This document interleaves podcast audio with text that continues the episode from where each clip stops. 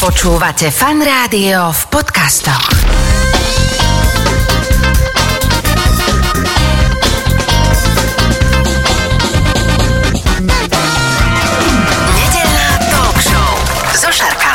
Počúvate fan rádio nedelnú talk show. V tejto chvíli už oproti mne sedí môj dnešný host, respektíve hostka Gretka Čandová. Ako som už teraz spomínal, ty si spoluautorkou knihy Na chrbte, takže budeme sa o tejto knihe rozprávať.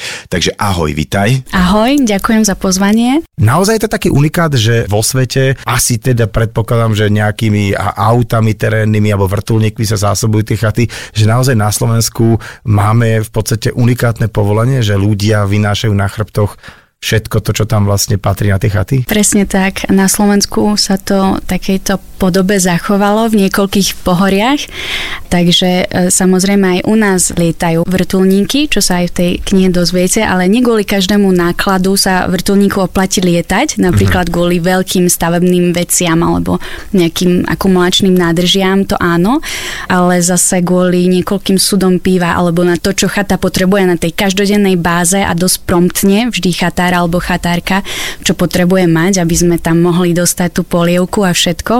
A zároveň nie všade vie pristať vrtulník, to je mm-hmm. dôležité povedať a, a špeciálne aj Vysoké Tatry majú takú špecifickú geomorfológiu, takže u nás sa to zachovalo a áno, v Himalajách môžete nájsť akoby šerpov alebo nosičov, ale je to trošku iné, nejde tam úplne o zásobovanie chád, ale skôr to súvisí s, s horolezeckými výpravami a podobne.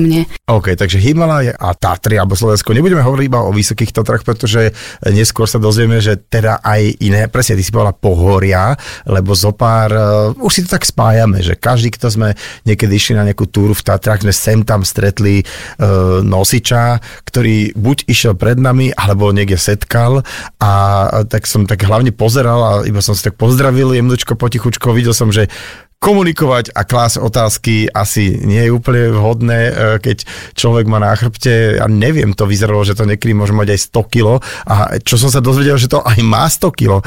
Dobre, dozvieme sa to všetko, poďme pekne postupne. Ako vznikala tá kniha? To ma ešte teraz tak e, zaujíma, lebo tá kniha aj s tými fotografiami, veľmi nádhernými, aj ilustráciami, aj všetko je viac menej sa mi zdá, že v mnohých ročných obdobiach, aby ste to tak celé zmapovali, tak poďme, že vôbec najprv na tú knihu a potom ideme na tých nosičov.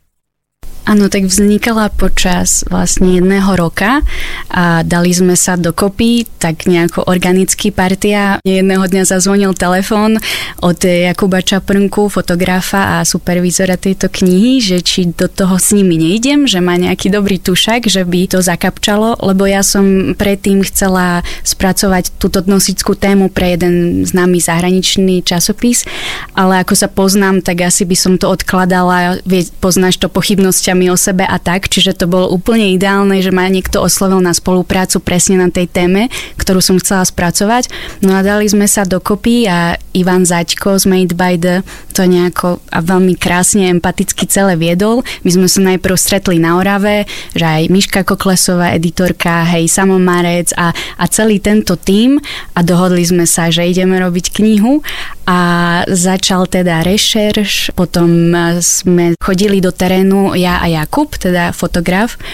A sprevádzali sme nosičov a nosičku na vynáškach, a znáškach. A boli sme u nich doma aj v civile a v takých rôznych momentoch alebo aj etapách ich dňa a práce a bolo to úžasné. Ja, ja si neskutočne vážim takúto dôveru, ktorú nám dali, lebo Proste niekto má aj dosť negatívnu skúsenosť, napríklad poslednú, čo sa týka nejakého novinárstva alebo prípadne bulváru. Čiže veľmi som si vážila to, že sa nám zdôverili s takýmito vecami a bolo krásne sledovať to postupné také lámanie ľadov a nakoniec až spoločné dojímanie v niektorých prípadoch a srandy. Čiže celkovo to bol pre mňa zážitok postupný, akože fľad do toho.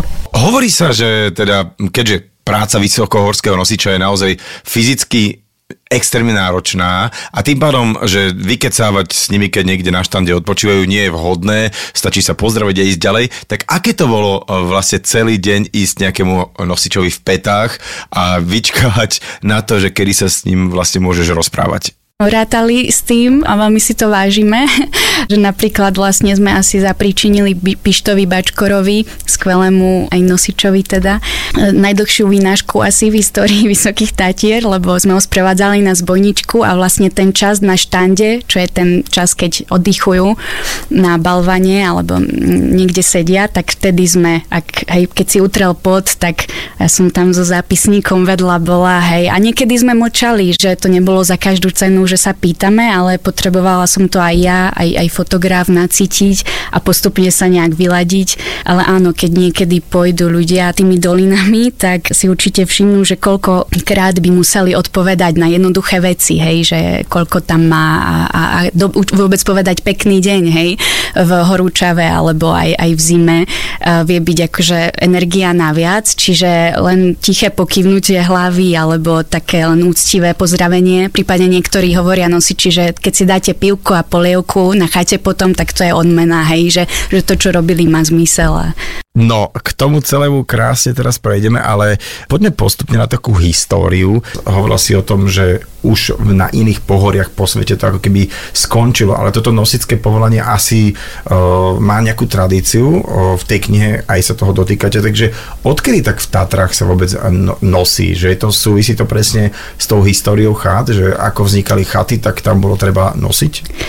Áno, súvisí to však aj v istej vrstve aj so stavbou lanovky, ale ešte predtým ono akoby také nosenie, že nie v takej podobe, ako ho poznáme teraz, bolo už trošku aj predtým, lebo však ľudia museli vždy nejak si pomôcť aj, aj pod Tatrami a aj pri pohoriach a, a vyniesť náklady. A keď začali chodiť nejakí zahraniční, akoby dnes to nazveme, že turisti, tak oni zvykli chodiť aj s horskými vodcami, ktorí boli vždy takí tí vážení a plus chodili nosiči a často buď v nejakej plachte, vo vre veci mali mm-hmm. ten ich náklad.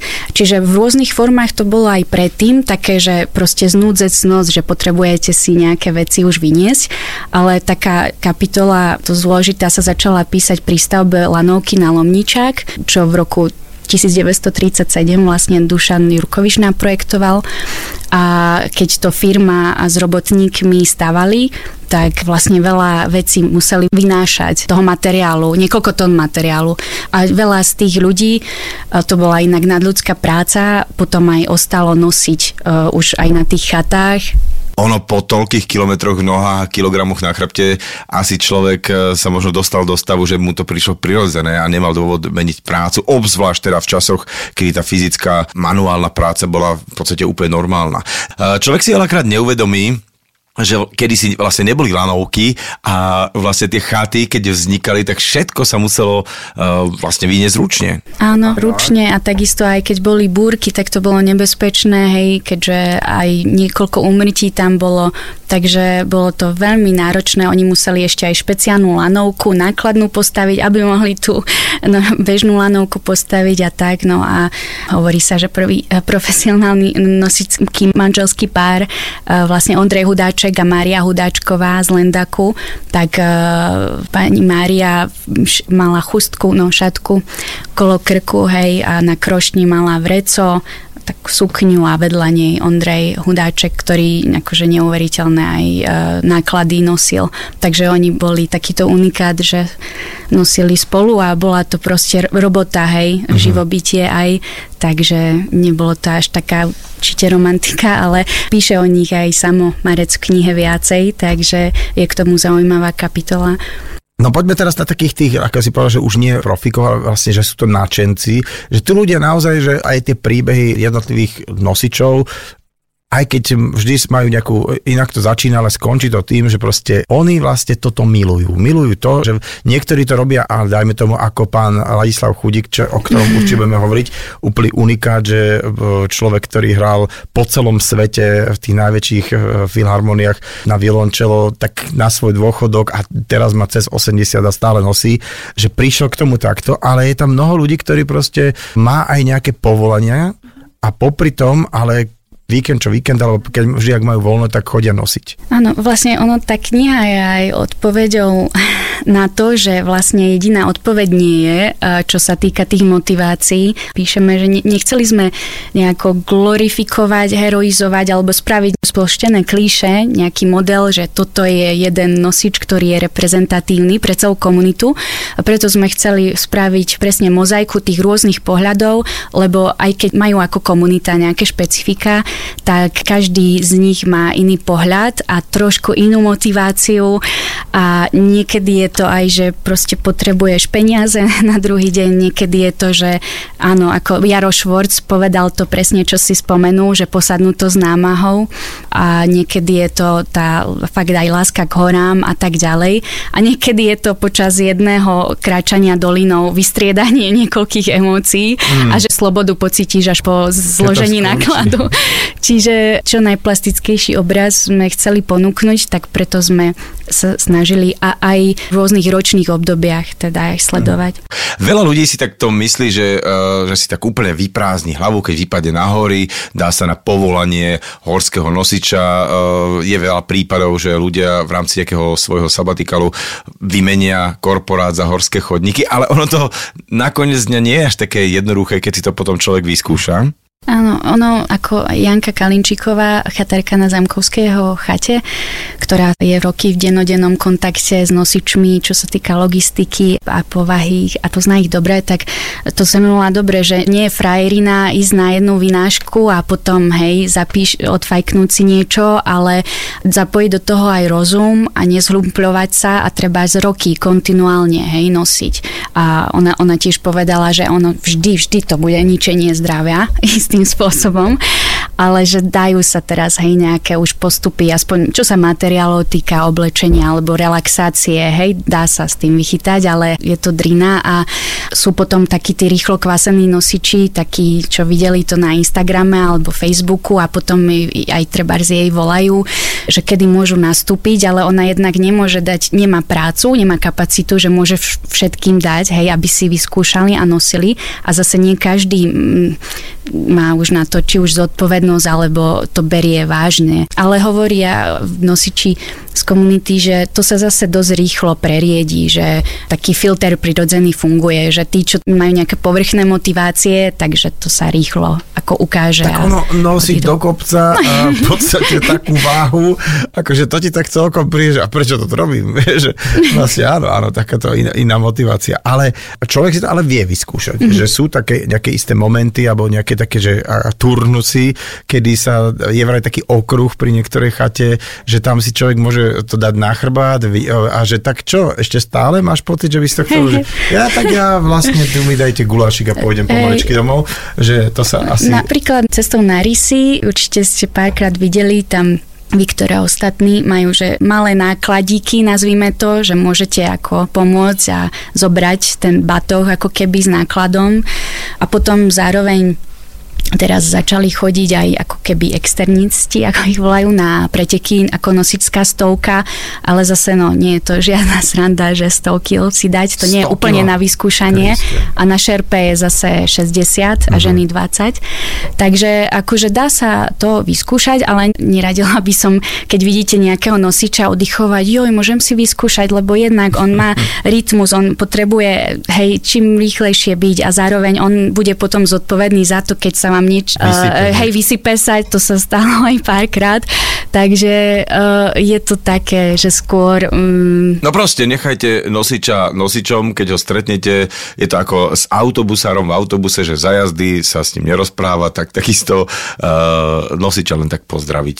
No a uh, vieš, čo sa chcem opýtať, čo sa týka tých krošien, lebo dnes, keď ideš do nejakého outdoorového obchodu, tak si kúpiš taký vychytaný ruksak už z kozmických materiálov, že sa vôbec nepotíš, perfektne to na tebe sedí, že keď si to porovnám s nejakým ruksakom spred 20-30 rokov, ale títo vysokohorskí nosiči majú stále na sebe také krošne zlátané z pár kusov dreva. To naozaj tak dobre funguje? Ako funguje to. Lebo e, do, takto do batoha, akokoľvek ergonomicky vymakaného, e, nevieš zmestiť e, také rozmery veci, akými je napríklad teraz súd piva a podobne. Čiže jedna vec je tá rozmerová a druhá vec je tá, tá kvalita vlastnosti toho dreva a, a tej konštrukcie. My, čo sme boli u Jara Forgáča, ktorý je aj, aj nosič a vyrába pre mnohých z týchto nosičov krošnú, má tak tri modely základné, tak on vysvetloval, že jaseň dobre pruží, hej, nepukne, lebo, lebo smrek uh, a, a ďalšie iné postupne nám vymenoval krásne rôzne druhy dreva, aj vrbu, že tento materiál zvlhne, tento pukne a podobne a tento jaseň fajn akože drží a prúži. A plus je to v kombinácii s hasickou hadicou, že to je brutálne odolný materiál, tak on, keď ide okolo hasičskej stanice, tak stále, hej, už ho no poznajú Nemáte. a vedia, hej, že... Bacha, schovajte hadicu, áno, áno, ide forgač. Áno, čiže takto je to no, zaujímavé a potom, keď si spomínal tie polystyreny, tak to je napríklad preto, že oni musia veľmi dôležité, až alfa omega je v ťažisko vynášky vychytať, keďže je to vysoká akože vec a teraz niekedy si to musíš prispôsobiť tými polisty, eh, blokmi, ako keby kvadrami polystyrénu, uh-huh. aby si si dal vyššie alebo nižšie a zároveň napríklad tí nosiči, čo nosia na rysy, tak oni majú špeciálne krošny, tam im Jaro alebo ďalší, čo vyrábajú krošny, prirába také hranolčeky, také barančeky, lebo oni by sa mohli prekotiť, keď idú po prívodopáde. Čiže aj nosenie v niektorých dolinách má svoje špecifika a potrebuje sa tomu prispôsobiť aj krošna. No ja sa priznám, že keď som listoval, tak som trošku tak ako spolu momentík, že nosiči majú svoj bod G, hej, takže existuje bod G, lebo... To myslel, áno, ja, ja som si povedala pri tom titulku, že joj, že či to nie je také, lebo my tu sme máš. určite nechceli clickbait, akože to v žiadnom prípade, ja viem, ale, ale vlastne je to naozaj... sa o fyzike, o Newtonovi, Izakovi Newtonovi a proste ťažisko sa kedysi... Áno. Uh, a takto to myslel práve e, Pišta, ktorý to povedal, keď hovoril o ťažisku a veľmi pekne o tom rozprával, takže nemá to byť žiaden povrchný clickbait, ale je to ale... naozaj časť z konverzácie o ťažisku. Čiže, čiže teraz, keď vidím toho uh, nosiča, má takú veľmi v úvodzovkách, v úvodzovkách primitívnu krošnú. To je to preto, že je to vychytaná vec z nejakého dreva a mhm. z tých hadíc uh, hasických, ktoré proste vydržia hey, veľa uh, a znesú. Hey. A to, že vidím tam tie polystyreny, tak to je preto, že on si, ten nosič urobí ten náklad, uh, keďže to je strašne vysoké, do nejakého tvaru, ktorý ho potom no. akože ne, ne, nenakláňa do stran áno. a drží ho. A to je tiež kumšt aj spraviť a vychytať a vlastne zase Filip, uh, super mladý nosič, Filip Zacher hovoril, že je to už pár rokov, čo si nemusel prebalovať vynášku počas cesty. No a teraz dám takú otázku asi, ktorá napadne každému, keď stretne vysokohorského nosiča a viem, že asi takúto otázku, že počuli tisíckrát a, a iných veľmi nebaví, tak sa to opýtam teba, že koľko taký nosič priemerne odnesie, myslím, na váhu toho nákladu? Akože priemerne sa to nedá, môžem, ale môžem ti povedať, že to len keby sme si zobrali knihu, čo majú, kde sa zapisujú a spravili si priemer, ale e, z toho, čo sme my ich sprevádzali, tak v jeden deň to bolo 60 kg, v jeden 70 mm, potom je jeden nosič, čo málo kedy dá pod stovku.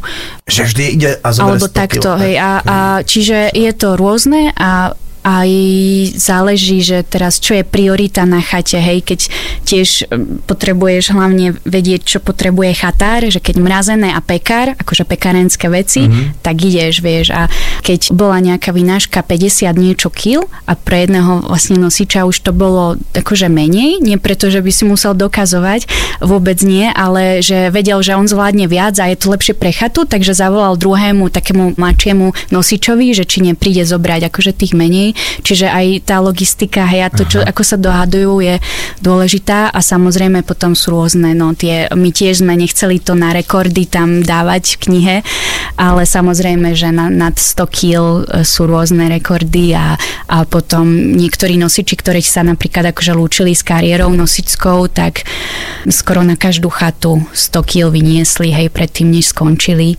a, a dokopy samozrejme neuveriteľne veľa tón. No a napríklad jeden nosič vo Veľkej Fatre na Borišov nosí Peťo Štefanka a on nosí väčšinou iba v noci. A tak sme išli s ním na nočnú vynášku. My sme mali stretnutie pred obecným úradom o druhej ráno v Necpaloch a najprv sme ešte v spacákoch trošku v aute pospali a potom mm, sme išli na vynášku s Peťom. Aj medvídka sme videli e, chvíľku pred nami. A teda išli sme s ním tú nočnú vynášku a to ani nemám slov. To bolo tak nádherné, ručiace jelenie a my ideme v tichu, len s čelovkami, medzi to sa rozprávame a potom si tam sadol Peťo na, na štand a ukazoval nám do noci, že toto je Ploska, toto je Borišov a tam aj nejaké duchovnejšie debaty začali. A to sú veci, ktoré sa nedajú siliť, ani by sme ich nikdy nechceli siliť, ale som veľmi vďačná, že sme pri nich mohli byť a že nastali, hej. Že to by sme ne, ne, nemohli zažiť, keby sme to nejak od stola sa snažili. Takže o to sme radšej, že nám dovolili takýto časť, až občas, nechcem to preháňať, ale v istom zmysle intimný, hej, akože duchovne mm. intimný niekedy a niekedy práve akože len srandy, hej, že e, zase, aby som to nedávala len do nejakých príliš veľkých hlbok, ale, ale bolo z každého rožku trošku. Uh, asi teda taká otázka tiež, čo teda nosiči dostávajú a povedz mi, ako to je, lebo teda keď sa nachádzame v tomto prostredí, nosič asi úplne zaskočený nemôže byť, keď napríklad, že e, stretne medvedia. Takže otázka, stretol si medvedia, je pre nich asi niečo ako nie, koľko je hodín. Tak mali aj tento e, Peťo, ktorého som spomínala, mi hovoril, že no a tu na akurát minule som sa ocitol medzi mamou medvedicou a mláďatami, to je taký nešťastný trochu moment, ale išiel som preč a pýtala som sa ho, lebo každý niečo iné preferuje a rozprávali sme sa aj o spreji a tak, a že no nie, že to by som si radšej ja nastriekal sprej do očí, keby išla na mňa medvedica, že to nemá akože význam. Samozrejme, komu vyhovuje sprej, tak fajn, ale zase ten nemá význam, keď ho hneď po ruke nemáte.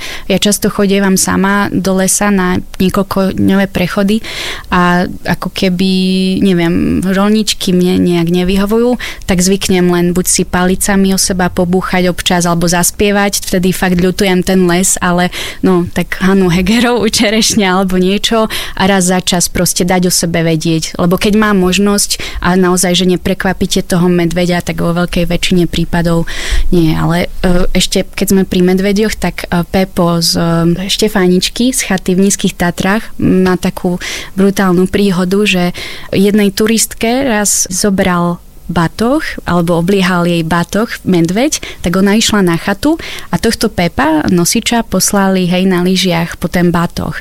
A to bol moment, že e, ten medveď už mal záujem o ten batoh a on mu išiel ako keby ho zobrať. Takže zobral batoh a pálil hadam aj vraj 80 za hodinu, pozeral na hodinkách a že ten medveď dlho, dlho za ním behal, možno aj 60 Takže akože áno, že majú aj takéto. Hej? No, medveď na lyže. Nie, medveď, hej, áno, pešo. Na, na lyžiach utekal teda, teda išiel 80 áno, že... áno, a za ním akože dosť dlho utekal ten medveď, lebo, ale že kvôli tomu, hej, no, že... Pred... sú už také videá, ktoré sa dajú pozrieť, keď má človek záujem veľký a potom to vždy radšej, že to neviem to pozerať, lebo to mi nerobí dobre, uh, že vlastne neújdete medveďovi, že, že don't try this. Hej, hej, ale zároveň utekať. málo kedy takto je, sa v takej situácii ocitnete, že by vyslovene... Keď už má nejaký rux, tak kašite na ňo, kúpite si druhý no. a ak tam niečo máte v ňom, no, tak ako už hádam, to potom e, nájdete. Dobre, a to je teda e, jedna vec, že medvede takže bývajú strety, ale ty si hovorila o tej fatre, lebo každý máme taký ten, a to som fakt bol celkom prekvapený, že uvedomil si však vlastne jasné, že áno, musí to byť aj v nízkych Tatrách je, sú minimálne dve chaty, ktoré sú závislé od vynášok, tiež je to akože naozaj, že celkom ťažký dostupný terén. A potom Fatra, fakt, že tam, tam je tých mm-hmm. chat viac. Takže sú takí tí Tatranci a zvyšok sveta, alebo že ako sa vníma táto komunita? Je to zaujímavé, akože vládne podľa mňa taká láskavá, akože, uh, lebo kedysi pred rokmi, keď spomínajú napríklad niektorí nosiči a chatárky a podobne na 90. roky a vtedy bola tá nosická komunita o mnoho menšia a užšia.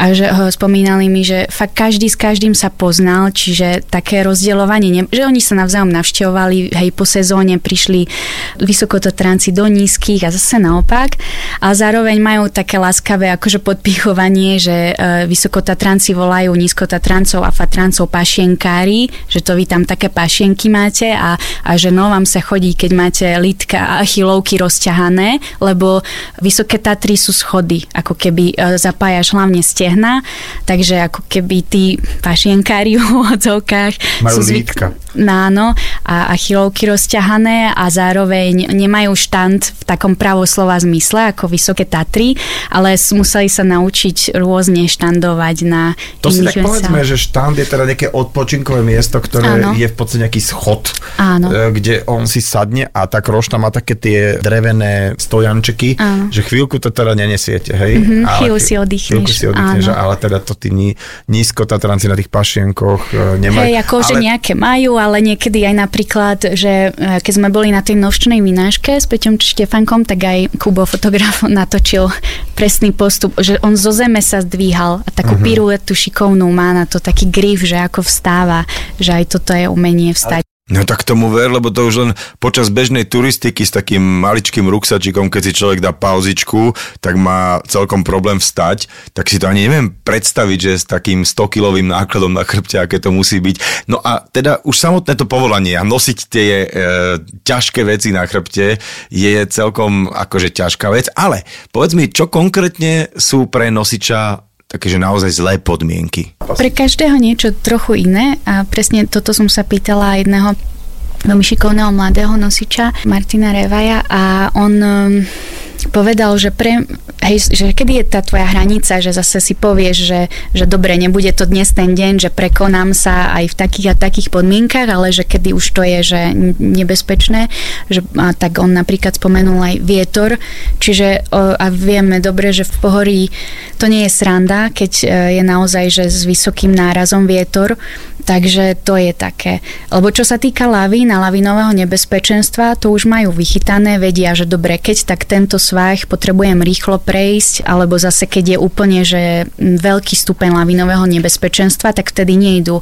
Lebo zase aj chatári chcú, aby boli v bezpečí, hej, nosiči. Čiže ani oni to potom nehrotia a hlavne vtedy neprichádzajú ani ľudia, Ani turisti. ľudia, mhm. Takže Čiže nemusia variť. Áno, áno, čiže vtedy môžete mať romantiku a ako Palo Barabáš spomínal na vysokoškolské a študentské časy, keď nosil, že niekedy, hej, tam bol zatvorený vo Fujavici, hej, pár dní a mohol si písať alebo sa učiť pri Petrolejke. Teraz keď si spomínala to, že niekedy sa nám môže stať a treba to tak prijať proste, že no ja mám niečo veľmi dôležité v meste, no nemáš, keď je lavínové nebezpečenstvo alebo fujavice, tak proste tam buď a užívaj si to, Áno. že si zavretý v tej chate vnútri je bezpečno a predsa len tam vždy nejaké zásoby, že nikto ešte štatisticky nezomrel od hladu, od smedu na nejakej chate, keď bola fujavica, ale že čo taký turista ako ja, keď prídem hore, tak okrem toho, že si teda niečo naozaj dám, to znamená niečo pekne s papkám a vypijem si, tým pádom ako keby uh, dávam zmysel tej nosickej mm-hmm. robote, môžem urobiť preto, aby tí nosiči a vôbec tí chátari mali nejaký taký la- jednoduchší život. Výborná otázka. Napríklad odniesť si odpadky so sebou. A už vôbec nie také, že nie, lebo niektorí si zoberú svoje občerstvenie akože na chatu, že dobre, že niektorí prižmúria nad tým oko, ale stalo sa, že teraz ešte flášku od alkoholu, čo si oni donesú sklenenú, nechajú tam, hej, alebo čo, tak toto nie, akože to je taký dešpekt. A hlavne napríklad na, to len taká je, to je zase iný vesmír témy, ako eh, čo sa týka suchých WC na chatách, ale akože neháčte tam nič, čo tam nepatrí, lebo to je potom veľký akože problém. Toto je asi taký tá alfa omega, že proste keď tam idem, tak ja sa na tú cestu, aby som mm-hmm. nezahynul od smedu a od hladu, Jasné. mi nejaká tyčinka, alebo hoci čo mi stačí, príjem tam a tam vám dajú naozaj jesť aj e, piť a to je to, že to tam niekto doniesol a vy Áno. to, že to tam Áno. tým pádom nejakým spôsobom si dáte, tak dávate e, rešpekt tým Áno. ľuďom na tom. A teda keď aj e, mám dobrý čas a chcem sa potúžiť, tak mám sa potúžiť tým, čo si tam kúpim a nie to, čo si donesiem. A zobrať odpad so sebou. A je dôležité hovoriť podľa mňa aj o tom práve, že nosiči nie sú len vo Vysokých Tátrach, pretože e, málo kto to vie, lebo na Borišov aj si povedia, že veď tam vedie akože istým spôsobom cesta, ale je dôležité to v tom, tá zložka ceny aj, že vedieť, že prečo je to tak, že prečo je nejaká cena na chate toho tovaru trochu vyššia a nejak celkovo si to vážiť, že to nebolo iba tak a zase Palo Kulanga zo Skalnatej chaty veľmi dobre povedal, že tá cena, teda nie je len to, že to vyniesli, ale ona musí reflektovať aj veľké výpadky, keď majú, keď sú práve tie fujavice alebo zlé podmienky a nepríde im nikto, tak proste potrebujú aj s tým rátať. Čiže akože tá, tá cena má zmysel. Takže to celkom tak pekne vysvetlilo tú tzv. vysokohorskú prirážku, ktorú veľakrát spomíname. Teda nebavíme sa o nejakých hoteloch, kde to zbytočne predražia, ale bavíme sa o horských chatách, kam to všetko treba vyniesť na chrbte. Rozprávame sa už o kadečom, ale nespomenuli sme uh, mena nejakých takých tých vysokohorských nosičov, ktoré sú naozaj legendami. Viem, že máme tu legendárnu štvoricu, ktorú nesmieme vynechať, tak poďme si ich predstaviť. Tak posledná kapitola Old Dogs, oni sa tak nazvali.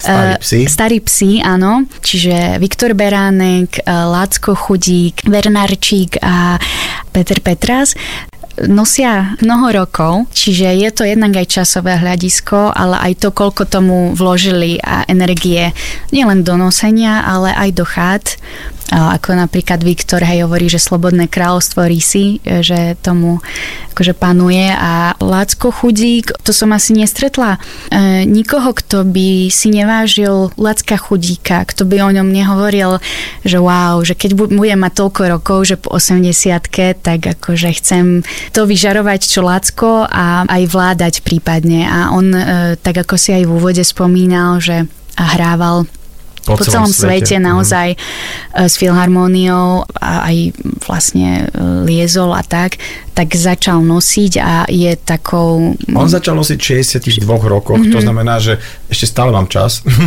začať. Tak, tak, a, ale on má 80, čiže 20 rokov aktívne nosí a teda nosí veľmi pravidelne. Je to ano, práve veľmi, taký veľmi. ten uh, stály, na ktorého sa dá spolahnúť a, a vždy vynáša. Ty si spomínal už počas vlastne uh, dnešných talk show mnoho mien, tak uh, ja len teda poviem, že v tej knihe si to všetko uh, nájdete. Knihe sa volá Na chrbte ale poďme ešte, prosím ťa, aj na taký ten, ten realizačný tým tej knihy, lebo veľmi krásne fotky sú a ty si hovorila, že vlastne s Jakubom, že on ti aj volal, to je ten fotograf, mm-hmm. takže on sa tým pádom musel zúčastňovať e, všetkých týchto pochodov a mm-hmm. asi si musel aj tak celkom privstať a obehnúť si to, lebo veľa, veľa tých fotiek je takých, že vidíš toho nosiča z veľkej diálky v nejakom kontexte, takže uh, fotograf, ktorý sa celkom nabehal. Áno, áno, väčšinou sme chodili na výjazdy spolu, na pár výnimiek, keď sme išli akože zvlášť, čiže už sme potom sa vedeli tak nejak organicky obtekať, že ja som vedela, aby som nezavádzala na fotke s tým môjim zapisníkom a toto, aby mal, mal dobrú fotku, tak som sa uhla a a on často úplne si musel ubehnúť kúsisko dopredu, dozadu a raz dokonca sme tak váhali, že keď sme vedeli, že možno je šanca na nejakú fakt dobrú fotku, ale bude to znamenať, že hodinová zachádzka, priam až beh, čo sa stalo, keď jeden nosič na nosičskú stovku z Čiech prišiel a na mopede, akože s krošnou a na mopede išiel. A teraz on ako sa vracal do doliny k tomu svojmu mopedu a toto nám povedal, tak Kubo tak na mňa pozrel, že Gretka, čo, mám ísť? A ja, a ja hovorím, ty vieš, koľko energie máš. A on išiel a má tú fotku, hej, čiže akože myslím, že Jakub a nielen on, mm, to bol tiež zážitok vidieť celý realizačný tým, ako išiel mm, mimo až svojich, v angličtine ten výraz out of their way, že, že až 110 a 120% tomu Ručička dávať. V červenom. Ručička v červenom tak musím povedať, že na tejto knihe naozaj vidno, že pri tvorbe všetko šlo na maximum. A jej spoluautorkou je aj Gretka Čandová, ktorá tu sedí dnes so mnou a s ňou sa rozprávam, ale poďme teda aj na ďalšie mená, ktoré e, spolupracovali na tejto knihe. Art direktorka, grafická dizajnerka vlastne Kristýna Šebejová spravila neuveriteľnú prácu, akože sánka dole do toho ilustrácie. A Ivanka Čobejová, tie ilustrácie, čo keď sme mali nejaké ťažké dni a stresy, termíny, a už nám prišla ali od Ivanky nejaké ilustrácie. To nám tak spravilo dobre na duši, také odľahčenie a uh, tiež dom, aj Dominik Fodora spolupracoval na dizajne a pre mňa, čo sa týka toho písania, bola neoddeliteľnou súčasťou editorka Miška Koklesová a jazyková korektorka Svetlánka Skladaná lebo my sme často ako keby ten objem toho, o čom sme sa rozprávali s respondentami a respondentkami v knihe, bol o mnoho väčší samozrejme. A niektoré ich akoby odbočky životné boli tak zaujímavé a ja som teraz nevedela a ja som potom už ani nemala ten odstup, keďže som s nimi bola a zažila nejaké veci, takže vtedy veľmi dobre aj Miška, ktorá potrebuje dávať pozor aj na rytmus knihy a mm. aby sa neopakovali veci a tak a vedela dobre zhodnotiť, že dobre, tak toto seknúť. Veľakrát, a... keď sa rozprávam s niekým, kto píše knihu, tak hovorí a úplne sa skláňa tomu, že našťastie som mal dobrého korektora a, a nechápal som to nikdy, že vlastne to je taký ten tvoj buddy, ktorý to drží v tých linkách, Hej, aby to bolo pre ten rozhodný, čo niekedy akože môže sa stať, nehovorím, že sa nestane, že joj, že určite toto, že Napríklad preč, ja mám že jasné, tyršu, ale... No. Taká z nášho rádia, ktorá teda má čo dočinenia s týmito talk show, to je takýto môj korektor, že keď sa už hej, hej. rozprávame príliš hej. veľa. Tak uh, ja, aby teda Tyrša nemala toľko roboty a aby teda naši poslucháči si užili nedelný obed, uh, dnes sme sa rozprávali o vysokohorských nosičoch, ktorí sú naozaj s tým unikátom. A teda verím, že keď budete najbližšie na našich krásnych horách a nejakého stretnete, tak len tak pekne e, sa očami nejak pozdravíte a keď pôjdete hore, tak presne aj si tie odpadky znesiete, aj si niečo dáte a úcte si takéto veľmi zvláštne a unikátne povolanie, ktoré na Slovensku máme. A ja uh, mojej uh, hostke Gretke Čandovej veľmi pekne ďakujem za čas a teším sa z tejto vašej roboty. Pozdrav všetkých, ktorí Ďakujem na tejto veľmi pekne a odovzdám každému a každej. Ďakujeme krásne. Nedelná talk show so Šarkanom. Talk show so Šarkanom v premiére každú nedeľu od 10. do 12. vo Fan Rádiu.